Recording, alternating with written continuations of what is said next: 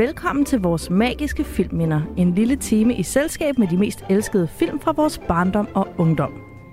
Overfor mig sidder kulturgeograf, kunsthistoriker og filmekspert Martin Nybo Steiner, og mit navn er Mathilde Anhøj, og jeg er kulturanalytiker med speciale i populærkultur. Vores koncept her i programmet er, at vi skiftes til at vælge en film, som vi har et særligt nostalgisk forhold til. Og så dykker vi sammen ned i filmen og i dens kulturelle kontekst. Og så forsøger vi at vurdere, om der virkelig er tale om en filmperle, som selvfølgelig ikke må gå i glemmebogen, men som fortjener en plads i programmets fornemme filmskattekiste.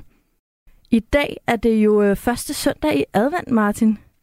Ja, og vi er jo sådan set stadigvæk i november, og derfor har jeg også valgt at tage en film, som meget passende handler ligesom om tiden op til jul, lige så meget som den handler om jul, og i virkeligheden om perioden mellem Halloween og jul. Jeg har nemlig valgt simpelthen en af de film, jeg har et allerstørst nostalgisk forhold til fra min ungdom i hvert fald, nemlig Nightmare Before Christmas fra 1994, også kendt som Tim Burton's Nightmare Before Christmas, selvom Tim Burton hverken har skrevet manuskriptet eller instrueret filmen, men det kan vi vende tilbage til.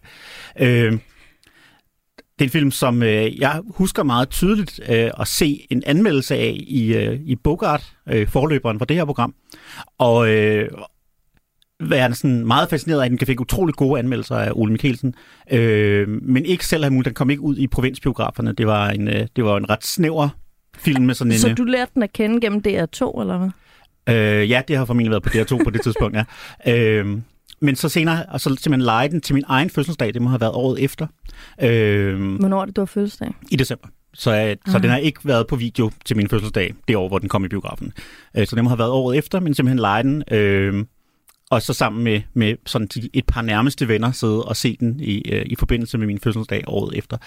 Og der har jeg jo været relativt gammel i forhold til sådan, og så inviterer sine venner over til at sidde og se tegnefilm. Men det gik fint, og vi elskede den alle sammen, og jeg har i hvert fald elsket den lige siden og har dyrket den. Det her, det er jo altså på mange måder indbegrebet også af en kultfilm, altså en film, der er vokset fra en meget, meget snævert og så til noget, der ligesom har fået en helt særlig sådan plads i populærkulturen, og hvor der jo så også netop af den grund er blevet afholdt en masse sådan lidt kultiske arrangementer, som jeg har været med til. Der var i mange år, der har været sådan midnatsvisninger af den her film i nogle af de københavnske biografer i dagene op til jul. Der har været sådan sing-along-visninger. På et tidspunkt kom der også en 3D-udgave, og jeg var der hver gang. Og ser den også, altså, jeg vil sige, mindst én gang hver jul. Ofte mere end én gang. Det er en juleklassiker, ja, for dig. Men altså, det er en film, som du havde set før ja, vi skulle se den til programmet her. Det var det, og nu skal jeg fortælle dig, hvorfor. Min mand, som også er sådan lidt filmsnob-agtig, ligesom jeg også synes, du er, selvom du ikke synes, du er det. Du synes, du har en bred smag. Ja. Men han var sådan, ej, har du ikke set Nightmare Before Christmas? Fordi jeg elsker jul, og jeg elsker julefilm. Og han var sådan, ej, Nightmare Before Christmas. Og så viste han mig den, og hold kæft noget lort, mand. Den var den mest forkerte julestemning nogensinde. Den ret mig, hvis jeg tager fejl, men jeg føler, at den her film har to grupper kernepublikum. Det ene er mænd, og det andet er sådan filmnørd, sådan, det er arty og anderledes typer. Ja, det synes jeg, du glemmer en meget vigtig, nemlig emo-børn. Fordi, altså, man kan jo ikke, altså i hvert fald, hvis man sådan omgås unge nogenlunde til hverdag, så kan man ikke undgå, at et vist sådan bestemt segment, ligesom inden de når til sådan The Cure og den slags, så har de ligesom en Nightmare Before Christmas-fase. Og der er meget sådan merch og Jack Skellington tegninger på uden på penalhus og rygsække og så videre, så videre. Og efterhånden som filmen så er blevet mere kommercielt populær, skal man jo også begynde at kunne købe netop rygsække og t-shirts og sådan noget. Har du noget merch? Det har jeg faktisk ikke, nej. Jeg har haft en figur på et tidspunkt, den er blevet væk, af de tre Lock, Stock and Barrel i deres badekar. Den har jeg haft på et tidspunkt, men den er desværre blevet væk. Men jeg kunne sagtens finde på at få noget igen. Og det her det er jo en af de film, som jeg håber meget, at mine egne børn kommer til at holde meget af, når de bliver større. De er lidt for små endnu.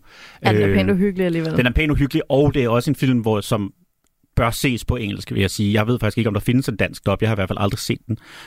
Nej, for der er ikke nogen børn. Altså alle, der vil se den her film, kan jo engelsk. Ja, det er det. Ja. Altså, det er, når man bliver 10, 11, 12, der ligesom er den helt rigtige alder at blive introduceret for den her film, vil jeg sige. Ikke? Og, ja. og, Og ja, jeg var som sagt sådan 14-15 inden, men det passer måske meget godt med min sådan modenhedsmæssige udvikling på det tidspunkt. Ja. Det altså taget i den her film, eller sådan, hvad skal man sige, setup'et er jo, at vi er i sådan et fantasiunivers, hvor der er 4 forskellige byer, dedikeret til de 4 store amerikanske højtider. Jeg tror da, altså det antydes, at der er mange flere. Altså at der til hver, altså tanken er ligesom, at der til hver højtid er et land. Og vi ser jo så, altså vi ser jo så kun 2 af dem, og så ser vi dørene til nogle flere. Men talte jeg altså æggedøren påske, og så kalkundøren Thanksgiving. Ja, der er også en firkløver, St. Patrick's Day dør, man ser på et tidspunkt. Så ja, det antydes, at der er mange af de her døre.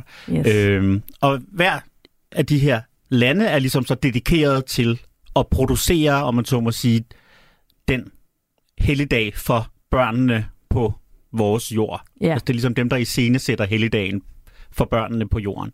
Yeah. Jeg ved ikke, om vi skal tage et lille kort resumé, men altså filmen bliver jo sat i gang af, at kongen af Halloween-land, Jack Skellington, et skelet. Også kaldt The Pumpkin Man. Også kaldt The Pumpkin King, ja. Og King, ja. Græskerkongen. Han er sådan er kommet i en livskrise, en midtlivskrise. Han er træt af, at det bare er det samme. Han er skidegod til at holde Halloween, men det er også det eneste, han laver. Han har sådan lidt udlængsel, og sådan lidt generelt velsmert. Ja, og måske også lidt kunstnerisk længsel. Ikke? Det minder mig lidt om, da Bob Dylan blev træt af at synge Blowin' in the Wind, og han bare begyndte at synge den med en anden melodi. Sådan, så alle, der kom til koncert, var sådan, ej, hvad laver du, mand? Der er visse paralleller, det kan man godt sige. Men så på en af sine sådan en lang gåtur falder han så pludselig over det sted, hvor man kan rejse mellem de her helligdage. Tilsyneladende virker det, som om han ikke ved, at der findes andre helligdage, eller ikke. Så det er tilfældigt, at han falder over den her portal, og bliver så tiltrukket af det smukke juletræ på døren til juleland. Meget Alice in Wonderland. Og kommer igennem det, og kommer så til juleland, og bliver helt forelsket af julens magi, ligesom vi jo også er, og ligesom alle lytterne sikkert er derude. Yeah. Da han kommer hjem, så beslutter han sig så derfor, at han først vil importere julen til sit eget, og da det slår fejl, beslutter han sig til, at han vil overtage julen fra juleland. Ja, han vil være den nye julemand. Nye julemand, ja. Så derfor begynder hans kompaner hjemme i Halloweenland at lave deres egne udgaver af alle juleting, men de laver det selvfølgelig på en Halloween-agtig måde, for det er det, de kan finde ud af. Så de laver uhyggelige gaver og uhyggelige rensdyr og uhyggelig julemusik. Et vissent juletræ. Og så videre, så videre. Og han får også en kane, Jack Skellington, som er en ligkiste. Ja, lige præcis. Så sender han så nogle af sine kompaner, eller faktisk sin ærkefjendes håndlangere, hyrer han sig til at bortføre julemanden, så julemanden ikke er der til at kunne rejse over til jorden og give gaver til børnene, så det er så juleaften, så oprænder sig, har han så den rigtige julemand i fangenskab, og flyver derfor selv i sin kistekane med sine skeletrensdyr ned til jorden og forskrækker alle børnene. Og det er jo, værd at sige, det var jo overhovedet ikke hans intention. Altså, han blev forelsket i julen, han ville gerne lave en god jul. Ja. Han vil ikke forskrække. Han vil ikke forskrække dem. Han kan bare ikke finde ud af det, fordi han er jo The Pumpkin King. Det er det, han er god til. Ja. Og det er hans essens, ikke? Man kan ikke gå udenom sin essens. Ja. Og derfor så børnene og deres voksne nede på jorden bliver selvfølgelig meget kede af det og forskrækket over, at julen nu ikke er, som den er, men pludselig er blevet halloweenificeret. Men det er også fordi alle de der gaver på at æde dem og sådan noget. Det er en fantastisk montage, den kan vi vende tilbage til. Og går derfor til modangreb og skyder med antiluftskyts kanen ned. Og så Jack Skellington, han styrter, og da han ligger der i sit laveste øjeblik, finder han ligesom glæden ved at være The Pumpkin King tilbage og siger, okay, nu ved jeg, hvordan jeg skal lave Halloween igen, men jeg har jo ødelagt julen. Og så når han så tilbage og får befriet julemanden, som nu er blevet fanget nede hos den rigtige skurk i filmen, nemlig monsteret Oogie Boogie. Bøgemanden, et rigtig klamt monster begående af en masse orme og insekter holdt sammen med en lædersæk. Ja. Det lykkedes heldigvis Jack Skellington at få befriet julemanden, de to forbrødres, og julemanden når at komme og få reddet julen, kan man sige. Så det er ligesom plottet i filmen. Filmen er jo sådan en 3D stop-motion-film lavet med små dukker, som er håndanimeret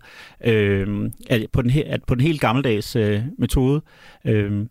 Og er en musical, der er relativt mange sange. Filmen var kun cirka en time og 10 minutter, og der er ret mange sange. Så det er sådan... Ja, nu ved jeg ikke, hvor musical-glad du er, Martin. På en skala fra 0, hvor 0 er hader musicals, til 10, hvor 10 er... Sådan, jeg render rundt og synger musicals dagen lang. Hvor er du så? Jamen, jeg har et meget... et sådan lidt... Jeg ved ikke, om det er usædvanligt, men et forhold til musicals, som jeg har meget svært ved at forklare. Nemlig, at jeg elsker musicals på film, og jeg hader musicals i teateret. Så jeg pendulerer fra 0 til 10, afhængig af forummet. Okay, men jeg elsker alle musicals, både teater og film, og jeg kan jo ikke rigtig lide den her film, det kan jeg så godt afsløre. Jeg synes, den er mandet og arty, og sådan, alt for kunstnerisk til mig. Plus, den leger med julen på en helt vildt upassende måde. Det sagt, så havde jeg det virkelig sjovt over, hvor musical tro den er. Altså, den er meget tro mod sin genre i virkeligheden. Blandt andet så... Nu, hvis jeg lige skal nævne nogle af mine yndlingsmusicals, så er vi ude i sådan noget Jesus Christ Superstar, Les Misérables. Det er der, vi er. Dem kan jeg rigtig godt lide. Og vi starter jo med den her This is Halloween-sang.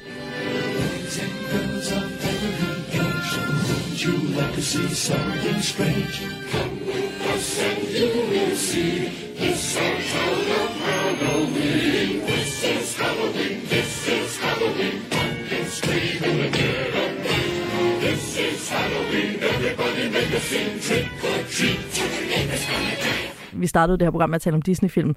Der er også rigtig mange eksempler på den her markedssang. For eksempel Narrenes Festdag i Klokkeren fra Notre Dame, ikke? Hvor alle ligesom kommer ud på gaden og fester. Og... Ja, man kan sige på den måde, at det er jo også for det her program ligesom en tilbagevenden, fordi det her er jo en animationsfilm, som er lavet af Touchstone, som jo også dengang var ejet af Disney. Så nu er det så blevet, når man ser den nu, så er den ligesom sat sådan et Disney Pictures Presents ting ind i starten. Det var der selvfølgelig ikke oprindeligt, fordi Disney ville ikke associeres med noget, der var så uhyggeligt. Mørkt, så det her, det var meget vigtigt i markedsføringen. Det her, det var ikke en Disney tegnefilm, der kom ud til jul, ligesom det, man kender. Det ville også have været ret forkert. Ja, så den var ligesom markedsført under det her Touchstone-logo.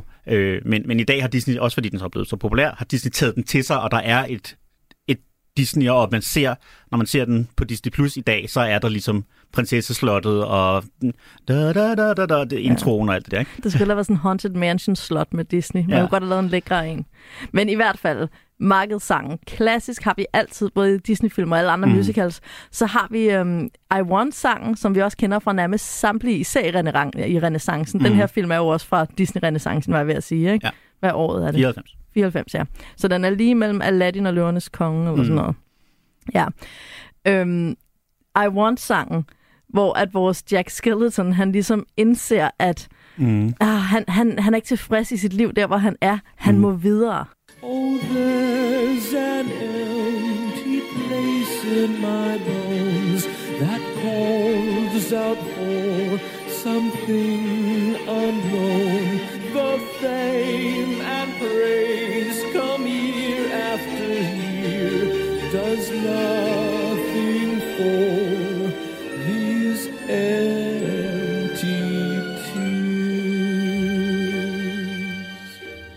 Det her er jo den perfekte blanding af I Want og Haunted Mansion uhyggeligheds.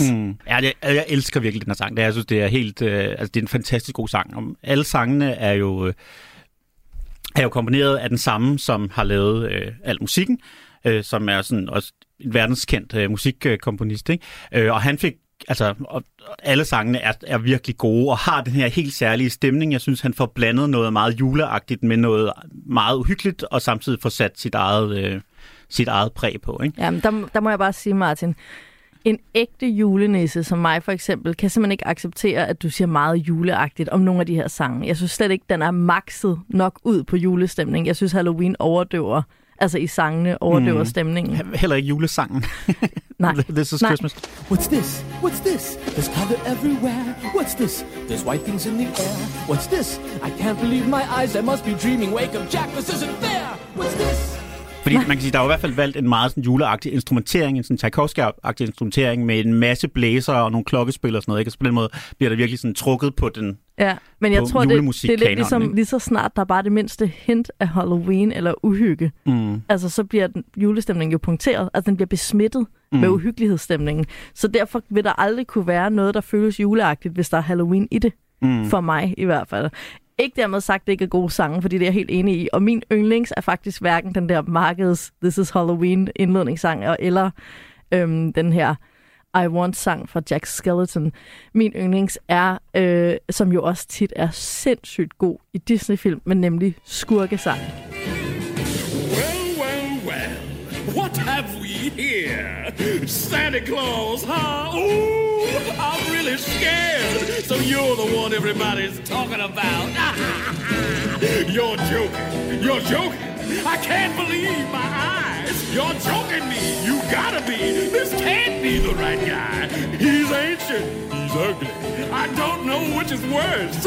I might just split a seam now if I don't die laughing first. Mr. Oogie Boogie says there's trouble close at hand. You better pay attention now, cause I'm the boogeyman. And if you aren't shaking, there's something very wrong.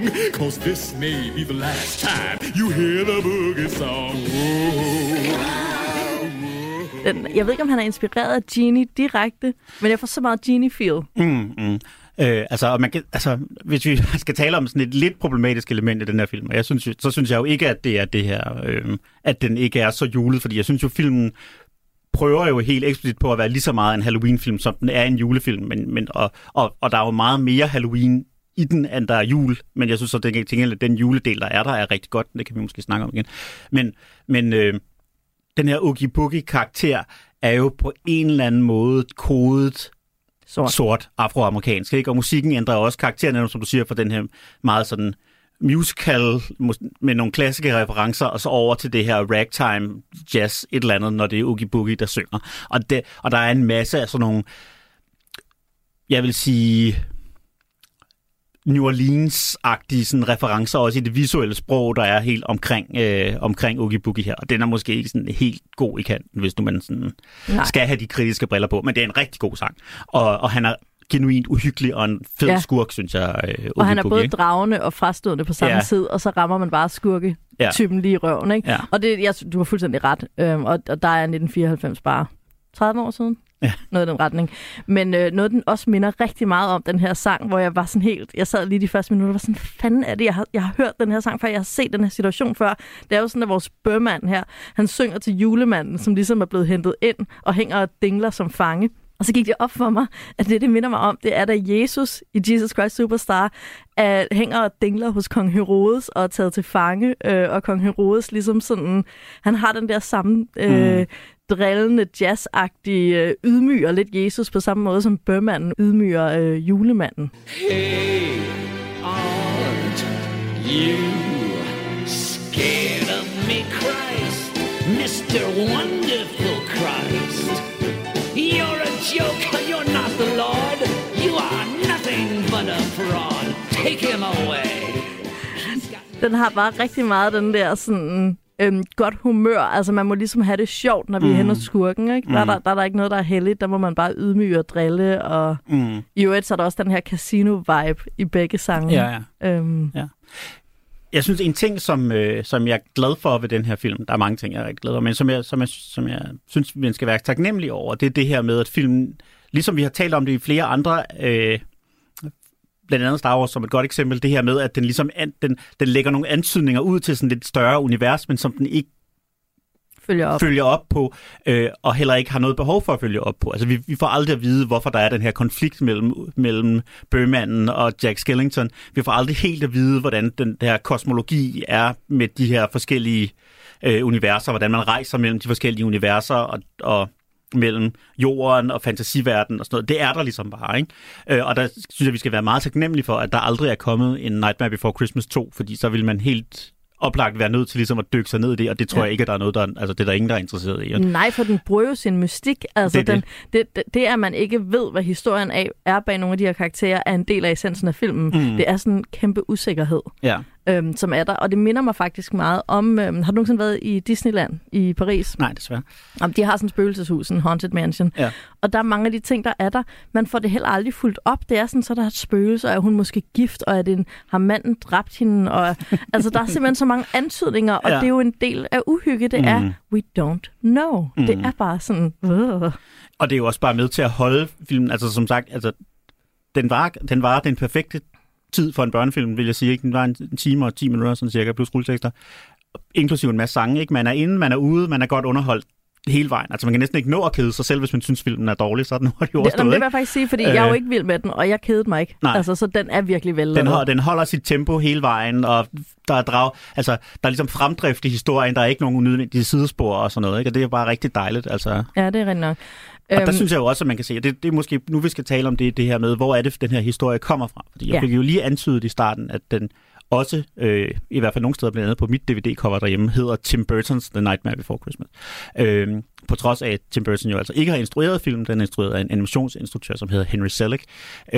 Og han har ikke skrevet manuskriptet, det er der nogle andre, der har gjort. Han har ikke skrevet sangene, det er Danny Elfman, der også har komponeret sangene, der har skrevet sangteksterne, men det han har gjort, det er, at han fandt på den oprindelige historie, som oprindeligt var et digt, som han skrev vist nok til oplæsning for sine egne børn, eller nevøer, eller sådan noget. Og hvor han jo så også designede nogle af karaktererne som sådan små skitser i sin tegnebog. Den kan man jo ikke købe nu, hvis man er meget nørdet, så kan man, og så nørdet er jeg ikke på det område. Trods alt.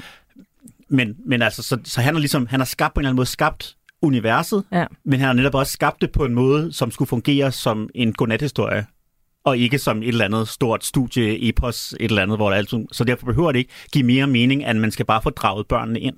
Og måden, han gør det på, er jo også, at han bruger nærmest udelukkende kendte ting. Nu sammenligner du lige selv med Star Wars. Der er det jo hele tiden nye ord, nye navne, nye universer, men det her, det er bare ting, vi kender. Ja. Altså sådan alle tingene i Halloween-land, fra græsker til skelet til mad scientist, Frankensteins monster. Hver eneste lille ting i det her halløj er allerede kendt. Ja. Og det samme i juleuniverset, ikke? Lige præcis, ikke? Og så kan man sige, at de har jo ikke kunne dyse for lige at snige et par sådan småting ind hister her til de voksne seere, ikke? Ting, man lægger mærke til. Der er det her på et tidspunkt, hvor Jack Skellington synger sin sang ude på kirkegården, sin klagesang, hvor han så står imellem to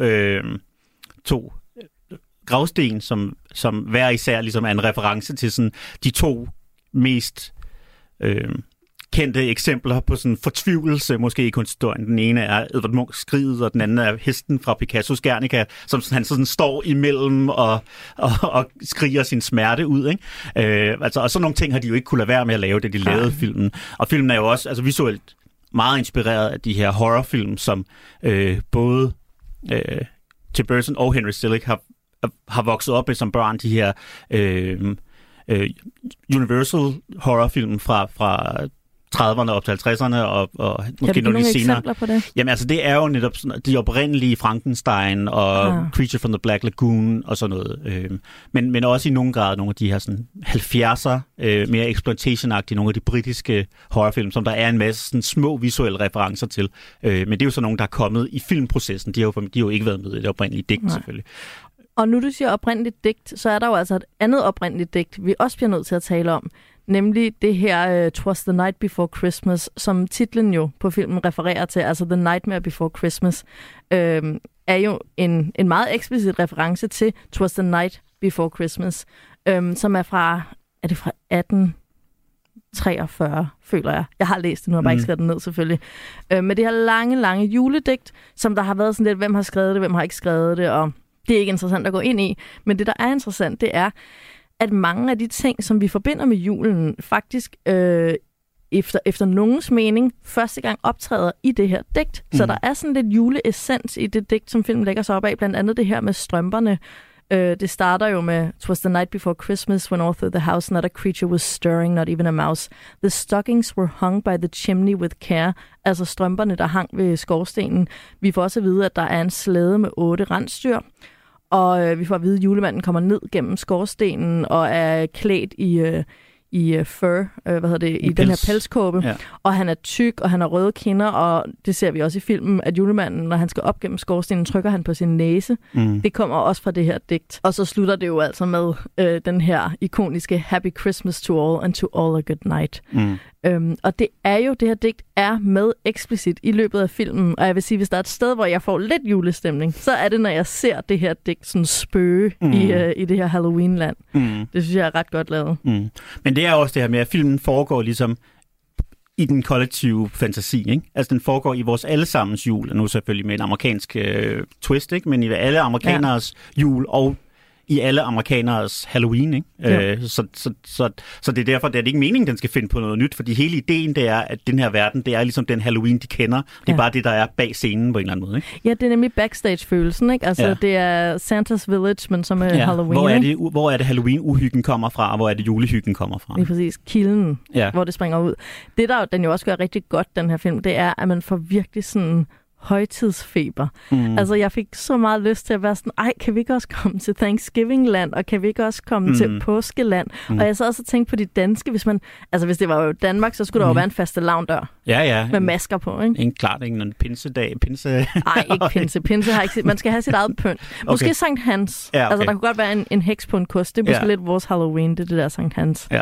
Bare lidt spinkelt i forhold. Og man vil jo så sige, jeg synes, det er jo rigtig godt, at vi ikke er alle de der steder, ikke? Altså, det er dels ville det have gjort filmen længere og kedeligere, men det vil også, altså sådan... Jamen, det er rigtigt, men det er fordi, det piger mig. Ja, altså, jeg får sådan lyst til det. Og det er jo meningen, ikke? Det er jo, man skal lave det inde i sit eget hoved, ikke? Man ser på et tidspunkt netop sådan Easter Bunny, og i sin lyserøde pels, og allerede der kan man forestille sig, hvordan der ser ud over i det her påskeland. Rigtig fluffy og lyst og pastelfarver. Forårsagtig og knopskydning og alt muligt og sådan noget, ikke? Men man ser det ikke, og det er jo bare dejligt, ikke? Altså. Ej, men okay, hvis du stod i den der lysning i skoven i filmen, og du så på alle de her højtidsdøre, hvilken dør vil du så gå ind af?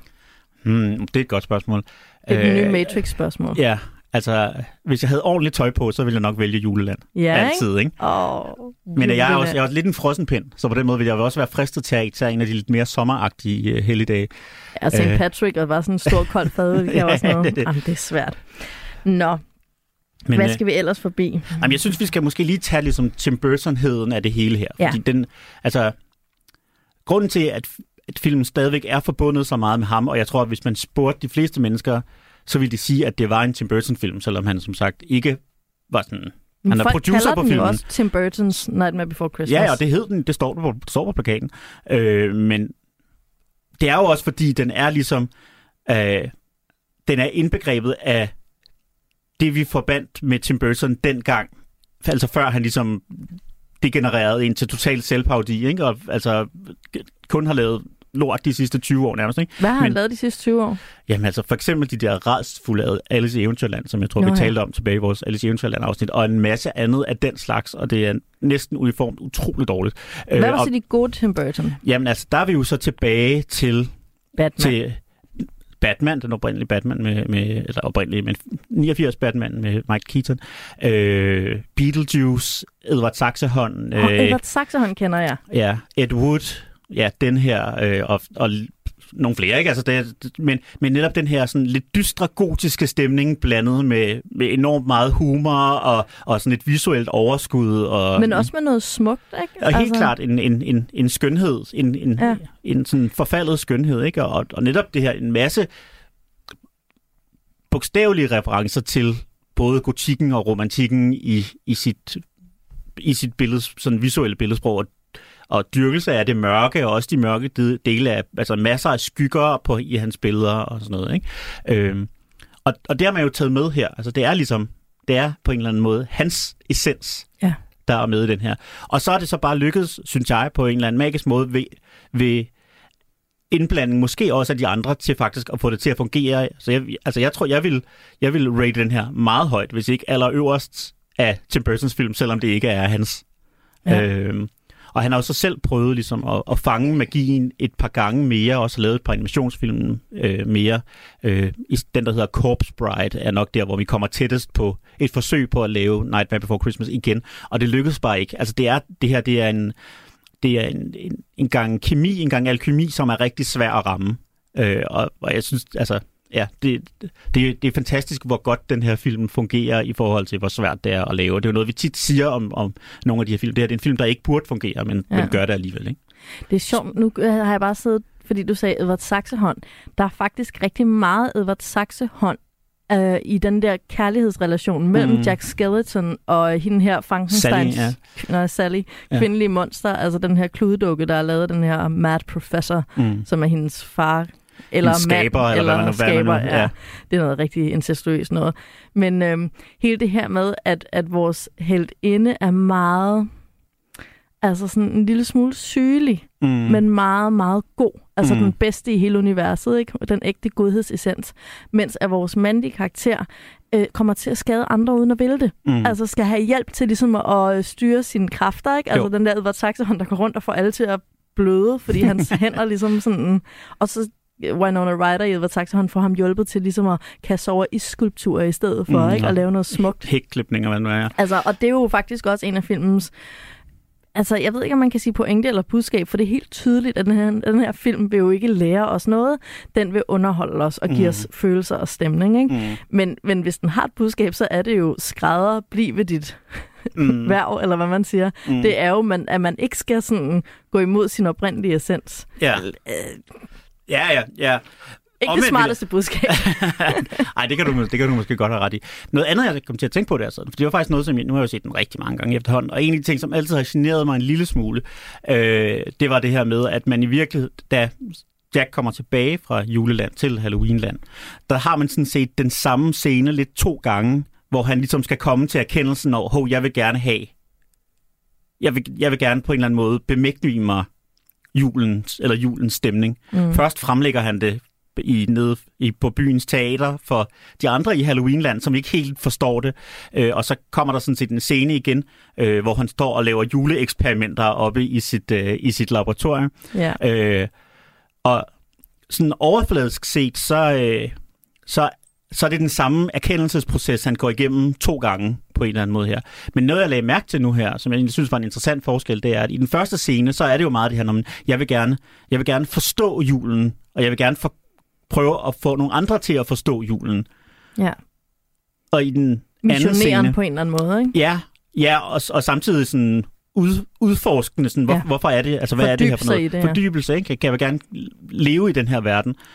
Og den anden erkendelse er så sådan en, selvom jeg ikke forstår det, kan jeg godt eje det, ikke? Ja. Og det er jo virkelig, altså det er jo maskulinitet og sådan... på opskrift, altså. På fuldstændig, ikke? Altså, og vestlig imperialisme og alt muligt, ikke? Altså, Jeg er helt vild med det her. Jeg ved ikke rigtig, hvad det er, men jeg vil gerne have det. Ja, og det, også det der med, at man altså begæret for at eje det overstiger respekten for...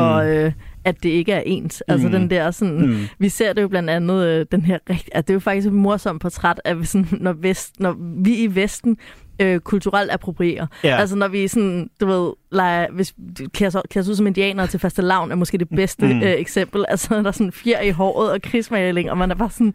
What? Altså hvis man er fra en kultur, der bliver approprieret, så står man lidt og sådan glor og sådan, hvad fanden laver du? Mens vi jo ikke forstår det, fordi vi har jo bare lige set nogle markører og tænker, det er sjovt, det kan vi lege med. Og vi ser jo ham her, Jack Skellington, have sådan en helt stak af juleklassikere, han sidder og læser, og så står han foran en tavle og laver sådan matematiske ligninger, hvor det er sådan, peberkager, de er divideret med juletræ, giver jingle bells. Det er rigtig sjovt. Jeg synes, det er rigtig sjovt. Mega morsomt, og viser også absurditeten i at prøve at rationelt bemægtige sig noget, som jo er essentielt følelsesmæssigt. Knuser sådan en slik, en bolsjestang ned i et boblende reagensglas, og så får det sådan en julesmaragdgrøn farve, og sådan, interessant. Ja, præcis. Men det er sjovt, fordi det viser jo også den destruktive kraft ved at forstå det. Altså det der med, at han går ikke ind i det med respekt. Det er sådan lidt antropologens dilemma, ikke? Hvor han er bare sådan, han går bare ind i stammen, og så begynder han bare at eksperimentere ud over det hele, ikke? Og det var det, der var min pointe, det var, hvis man ligesom skulle tage et lidt mere positivt budskab ud fra det, fordi det, du nævner for før, det er der jo helt sikkert også, ikke? Men så de gør også grin med det jo. De gør også grin med det, ikke? Og der er jo også, det er jo et positivt budskab nok, der siger, du skal ikke prøve at bemægtige dig noget, præcis, som du ikke sådan rigtig forstår, kender eller forstår, ikke? Ja. Også det der med, at du kan jo, så må du tage til juleland, og så må du se på. Lave noget kulturel udveksling. Præcis, så må I prøve at lave en ligebyrdig kulturel udveksling. Du kan ikke bare kidnappe julemanden, tage hans tøj, eller sådan. Det er så morsomt, altså på en eller anden måde. Der er helt sikkert nogen, der har skrevet den fanfiction et eller andet sted på internettet om sådan et eller andet sådan au pair-program, der går på tværs. Ja, hvor de sender en nisse over for et græsker eller et eller andet. Ja. Måske skal vi jo også lige snakke om, fordi nu har vi talt meget om sådan den centrale fortælling og meget om Jack og hans ligesom udvikling, men altså filmen er jo befolket af de her små, sjove bikarakterer. Jeg synes i hvert fald, de er rigtig sjove, ikke? Især næsten alle sammen fra Halloween-land, så det er forskellige grader af monstre. De fleste af dem sådan klassiske filmmonstre, nogle af dem er også opfundet til lejligheden, eller blanding sammen af to ting, men som ligesom sådan popper lidt op i siden af, og har sine små replikker, men på en eller anden måde er meget veletablerede karakterer, synes jeg netop også, fordi de jo så spiller på hele den her mytologi, at når vi ser de her Draculaer, så ved vi lige præcis, hvem det er, og hvad det symboliserer. Hvem det er, og hvorfor de er, som de er, og sådan noget. Ikke? Der er også sådan tre hekse, som jo er Macbeths, Shakespeares Macbeth, tre hekse, der sådan står, som vi også ser i Hercules med de tre skæbneskudinder. Altså de her sådan lidt dumme, men seerske-agtige karakterer, som er så morsomme også med det samme. Jeg er helt enig. Bikaraktererne er mega genistreg. Og den her, altså borgmesteren i Halloween-town, som jo så er det tætteste på en original karakter, vi har, men som så til gengæld er en virkelig sjov parodi på sådan en embedsperson, ikke? Ja, slash politiker, ikke? Slash politiker, som ikke rigtig kan finde ud af noget, men altså i virkeligheden er god nok på bunden. Der er jo ikke, altså i den her film er der jo ikke noget rigtigt. Og som har to ansigter, ikke? Fordi man ikke kan stole på politikere og embedsmænd, og så siger han også sådan, han siger på et tidspunkt, jeg er jo bare folkevalgt, jeg kan ikke finde ud af noget. Så sødt. Hvorimod, og det er jo også en meget interessant og klassisk vestlig sådan fortælling, den der er født til at være konge, altså Jack Skellington, og så den folkevalgte borgmester, som bare er ikke storladen. Altså som vi ikke kan se op til lige meget, hvad vi gør. Mens vi godt kan se op til Jack Skellington. Og det er jo noget, vi tit ser i amerikanske produktioner, fordi de har ikke læst de der frygtelige. De er ikke vokset op med, at prinserne festede i Jomfru Anegade. Så de tror stadigvæk, at hvis de er kongelige, så er de særlige. Ja. Der er sådan en stor respekt omkring det royale i USA, fordi de ikke har det. Så they don't know. Ja. Og igen er det rigtig godt, at vi ikke får forklaret hele tiden. Hvor kommer de fra? Hvor har Jack fået sin magt fra? Har han ligesom altid... Han siger jo på et tidspunkt, altså så siger han, at han vil gemme sig i en hule i 1 million år, indtil han er blevet til støv. Så det betyder jo, at han jo kan dø. Men så må han jo også være blevet født, og sådan noget, men det får vi ikke at vide. Altså, det men er bare de joker også med, så skal du dø igen, eller du er 20 times dead, og sådan noget. Lige præcis, og det er netop til sidst, hvor han bliver skudt ned ved det her antiluftskyts. Altså, der er han jo sådan set død, der bliver han, det er jo så hans hund, Zero, der sådan ligesom samler hele skeletdelen igen, og ligesom for bygget ham op igen, kan man sige. Ikke? Og det er jo den her Frankenstein-myte, ikke? Hvor vi kan tage døde dele, altså fra Mary Shelleys Frankenstein, vi kan tage døde lige dele, og hvis vi syr dem sammen, når det er fuldmåne, så bliver det levende eller et eller andet. Ikke? Ja, det er jo også sådan en T-1000, nu står vi i Jamila 2 for ikke så længe, det her med delene, der sådan på en eller anden måde samles, i det her tilfælde, så skeletdelene, der sådan samles, og så det øjeblik, det hele er samlet igen, så kan han så gå normalt. Ikke? Så kan han gå normalt, Og han finder jo også, det synes jeg er interessant, nok, men efter han bliver skudt ned fra himlen, han lander jo på en kirkegård, som selvfølgelig er portalen fra juleland til Halloweenland, eller Halloweenland.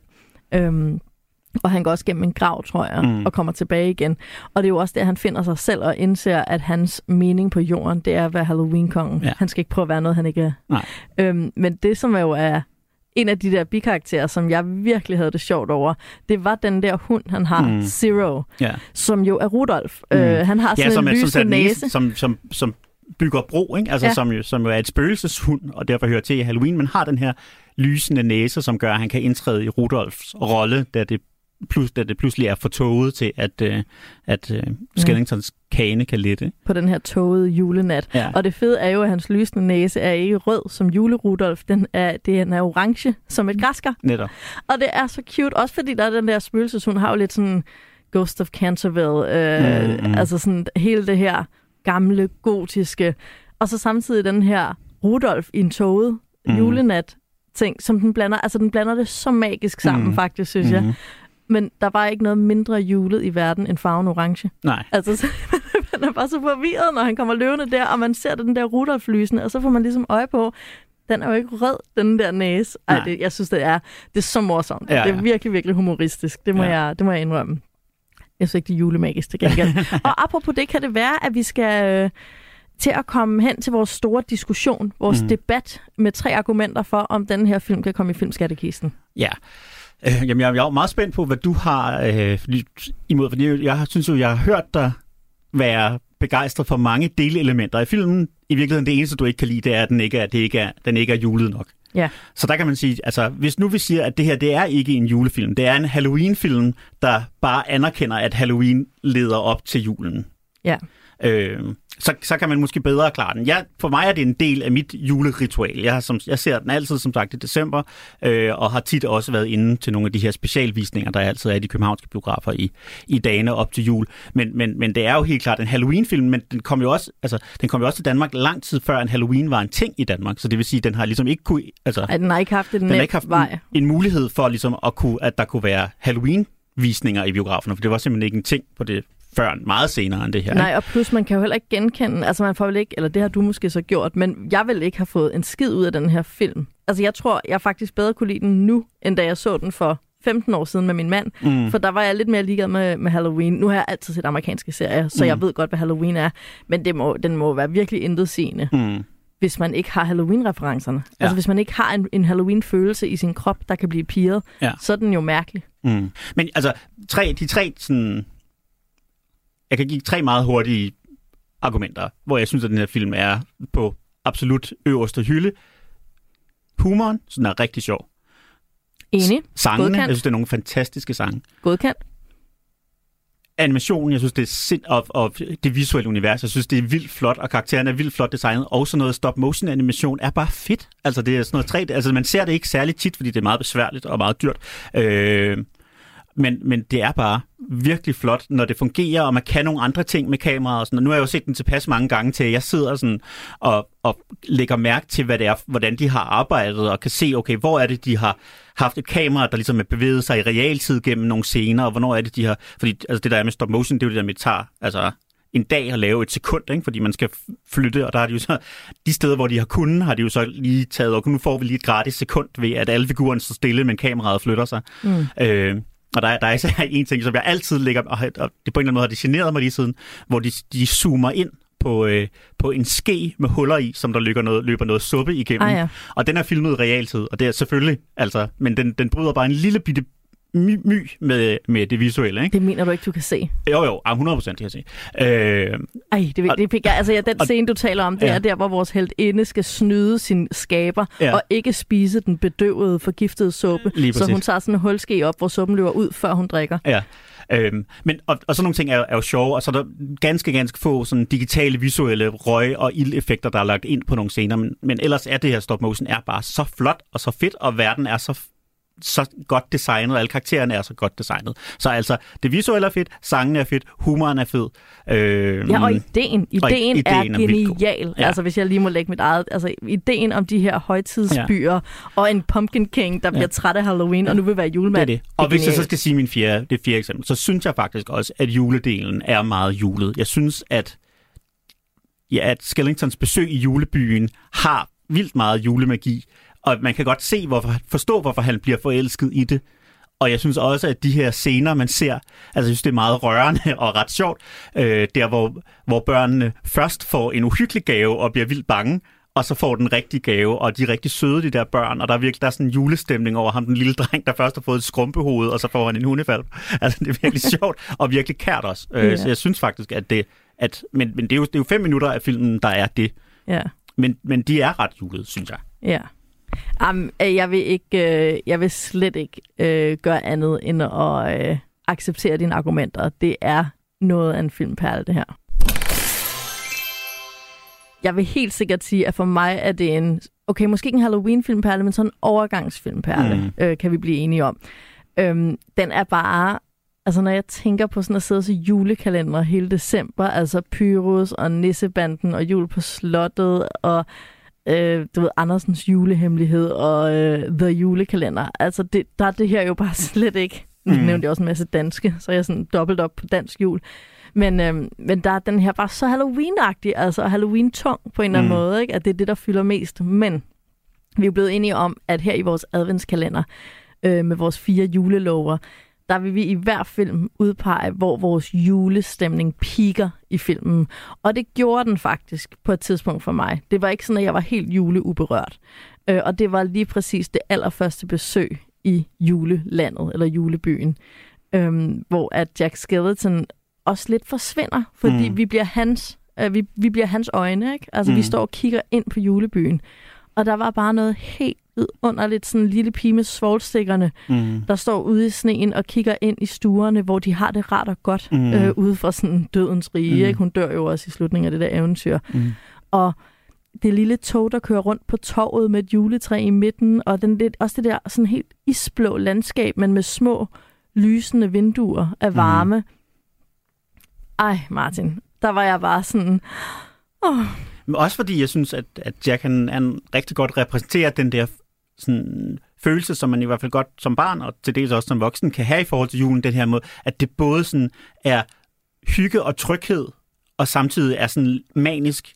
Altså man vil på den ene side vil man gerne være i det her moment for evigt, og samtidig vil man bare have mere og mere og mere, og det skal være sådan... Ja. Altså, han er helt oppe i tempo, den her sang. Jeg ved ikke, hvad tempoet hedder, men han er videre og skal hele tiden se noget midt. Ej, hvad det, ligesom et barn ville gøre, hvis man tog det med til en flot juleudstilling i Tivoli eller noget tilsvarende, ikke? Samtidig med, at man også har lyst til at stå og drikke varm kakao og kigge ind i et ildsted, ikke? Ja, en pejs. Jeg har sådan en yndlingspejs på YouTube, jeg altid sætter på i december måned. Men jeg tror også, at det, som han fanger, det er jo, at halvdelen af julestemningen er længsel. Altså, det er den her dybe kærligheds-, trygheds-, barndoms-, nostalgilængsel, der bare brænder, og så man hele tiden lige, nu har jeg den, og nu er den væk. Nu har jeg den, og nu er den væk. Eller sådan, julemanden kommer, og du ser ham aldrig, det lyde og lugte, og altså. Og det fanger Jack jo. Men jeg er også bare sådan lidt, jeg fandt mig ikke et skelet. Altså, sådan, jeg er ikke sådan, der synes jeg, den lille pige med svovlstikkerne er en lidt bedre figur og kunne leve sig ind i, end den her uhyggelige Pumpkin King, græskerkongen. Ja. Hvad var dit julepeak? Var det også første view på julebyen? Ja, altså... Men jeg kan jo godt lide... Halloween-blanding, og jeg kan godt lide der, hvor altså, konfrontationen sker. Jeg synes, den der, det er jo altså ultrakort, det er 1 minut eller sådan noget, montage af der, hvor Jack, han prøver at holde jul, og fiser rundt i byen og smider gaver ned, og folk skriger, og de bliver... Altså, jeg synes virkelig... Altså, der kommer jeg totalt i julestemning. Men i det hele taget, den her film giver mig sindssygt meget julestemning, fordi for mig er den forbundet med julen. Ja. Jamen, det er jo en individuel ting. Men jeg synes også bare, altså den... Og det er virkelig en sjov montage. Altså, den her skelet-græskerkonge fra Halloween-land, der prøver... Han er jo også helt tynd. Kontrasterne er så morsomme. Den der julemand, som jo også fra digtet Twas the Night Before Christmas, han er jo sådan, har en kæmpe belly, som han kan ryste like a bowl full of jelly, altså, og har sådan tykke kinder og smilehuller. Og så har vi bare sådan det her raslende, magre skeletkadaver. Med et skæg, der hænger sådan lidt neden for hans hage, fordi det ikke den er kunstig. Ja, fordi han ikke har noget kød, ikke? Og så hænger der bare den der lads af et skæg, og... Og den der kåbe, der hænger helt løst, der er også bare et eller andet sådan... Ja, så kommer han selvfølgelig også flyvende i en ligekiste med skeletrensdyr. Men han kigger sig i spejlet, Jack, på et tidspunkt, og sådan, det ser da perfekt ud. Ja. Og det er altså en af genistregerne ved den her film, det er, at Halloween-folket kan ikke se, at det er uhyggeligt. Ja. Altså, de har jo... Det er jo dem. Altså, det er jo deres kultur. Så alt, og det er jo også det, der er så morsomt, at alt det, de bringer med ind i deres julefortolkning, er bare sådan 80%, måske 90% deres egen essens, og så de der 10% kulturel appropriation, som så er julet. Og så samtidig, de alle sammen, og ikke mindst Jack, bliver så helt forelsket i deres eget projekt, ikke? Altså, ja, så præcis. Han er villig til at ignorere alle de der fejl, men det minder mig bare om, altså, når en dansker klæder sig ud som en indianer og stiller sig foran spejlet og siger, jeg ligner en indianer. Ja. Det er jo skelet Jack med det der julemandsskæg. Ja. Hvad sådan, jeg ligner fuldstændig julemanden. Virkelig morsomt. Det må jeg bare give. Jeg kan godt vide sådan det der med, at det er Tim Burtons Nightmare Before Christmas. Jeg kan godt vide, hvor meget han har været indenover. Jeg tror relativt meget. Altså, jeg får også lidt en fornemmelse, at han har været sådan, du ved, lød rundt og micromanagede alt fra musik til... Ja, det tror jeg ikke, han har fået lov til. Det vil jeg sige, der tror jeg, det tror jeg ikke, han har fået lov til. Men han er jo producer på filmen, og jeg tror, han har været til stede, og i alle sådan, jeg tror, alle sådan større beslutninger har han været indenover. Ja. Men så tror jeg også, han har gået og kigget i krogene, hvordan laver man overhovedet sådan noget. Altså, fordi det er jo sådan noget, han selv har eksperimenteret med senere, det her med stop motion, og han var meget... Altså, han var fascineret af det helt fra sin barndom. Det er også en af de visuelle inspirationer fra hele hans filmværk. Det er jo sådan en ældre stop-motion animation. Så jeg tror, han har jo også lært, altså jeg tror, han har været meget på sættet og set, hvordan man arbejdede, og lært af det og taget det videre til sin senere produktion. Ikke? Så har han jo så tilsyneladende desværre glemt på et tidspunkt. Men, ja, sådan er det. Man kan ikke gøre andet end sit bedste, og vi bliver alle sammen ældre, Martin. Det gør vi. Herregud. Og vi laver ikke alle sammen vores bedste arbejde hver gang, vel? Nej. Ja, jamen det runder jo så Nightmare Before Christmas af, og jeg synes, den er perfekt til vores første låge i den her adventskalender, fordi den jo netop er overgangen til jul. I næste uge er det altså min tur til at bestemme indholdet bag vores anden låge, når det bliver anden søndag i advent. Jeg vil ikke sige, hvad for en film vi skal se, Martin. Mm-hmm. For det er ikke juleagtigt. Altså, du bliver nødt til at fortælle mig det, når mikrofonerne er slukket, for der skal jeg ikke nå at se den inden. Jamen, du kan få det at vide en time inden, så okay. Kan du lige nå det. Ellers må du lade være med at se den, så må du bare lytte på mig hel time. Ej, jeg kan afsløre for lytterne i hvert fald, at vi skifter USA ud med England, og så skifter vi altså også Fantasiland ud med virkeligheden. Det kan måske diskuteres, hvor realistisk det er. Det vender vi tilbage til. Og så er det jo i øvrigt ikke animation mere. Eller hvad kaldte du det? Stop motion? Ja. Er det det samme som animation? Altså, dækker animation over det også? Ja, det vil, altså animation er jo mange forskellige ting. Ikke? Okay, men, så når jeg siger animation, så er jeg helt safe. Ja. Okay, godt nok. Det er ikke animation, det er ægte mennesker, og det er ikke bare ægte mennesker, det er altså virkelig mange kendte filmstjerner. Vi snakker Alan Rickman, og Liam Neeson, og Emma Thompson, og Keira Knightley, og... Så har vi også Hugh Grant som i en ledende rolle. Og så siger jeg ikke mere. Og nu ved alle jo, hvad det er. Men det er lige meget. Det er okay. Det er jeg tror godt, jeg kan gætte det, vil jeg sige. Og det er i hvert fald julet. Det kan man ikke komme under. Det er mega julet. Ja, så er der kun tilbage at ønske glædelig første søndag i advent. Og det synes jeg, vi skal gøre ved at hylde en af dagens hovedpersoner, nemlig hunden Zero og hans inspirationskilde Rudolf med den røde tud. Så her kommer den allerførste optagelse af den gamle kendte julesang, indspillet af Gene Autry helt tilbage i 1949. For det er altså julet. You know Dasher and Dancer and Prancer and Vixen, Comet and Cupid and Donner and Blitzen, but do you recall the most famous reindeer of all? Rudolph the red-nosed reindeer had a very shiny nose, and if you ever saw it, you would even say it glows. All of the other reindeer used to laugh and call him names. They never let poor Rudolph join in any reindeer games. Then one foggy Christmas Eve, Santa came to say, Rudolph, with your nose so bright, won't you guide my sleigh tonight? Then how the reindeer loved him as they shouted out with glee, Rudolph the red-nosed reindeer, you'll go down in history.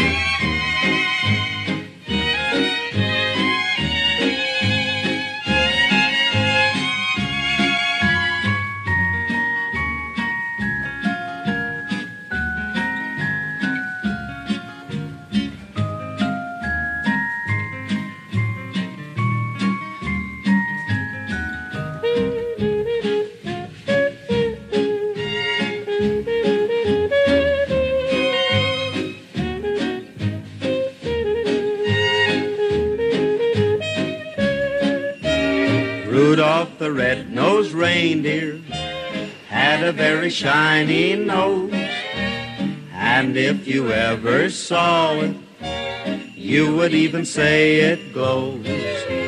All of the other reindeer used to laugh and call him names. They never let poor Rudolph join in any reindeer games. Then one foggy Christmas Eve, Santa came to say, Rudolph, with your nose so bright, won't you guide my sleigh tonight? Then how the reindeer loved him as they shouted out with glee, Rudolph the red-nosed reindeer, you'll go down in history.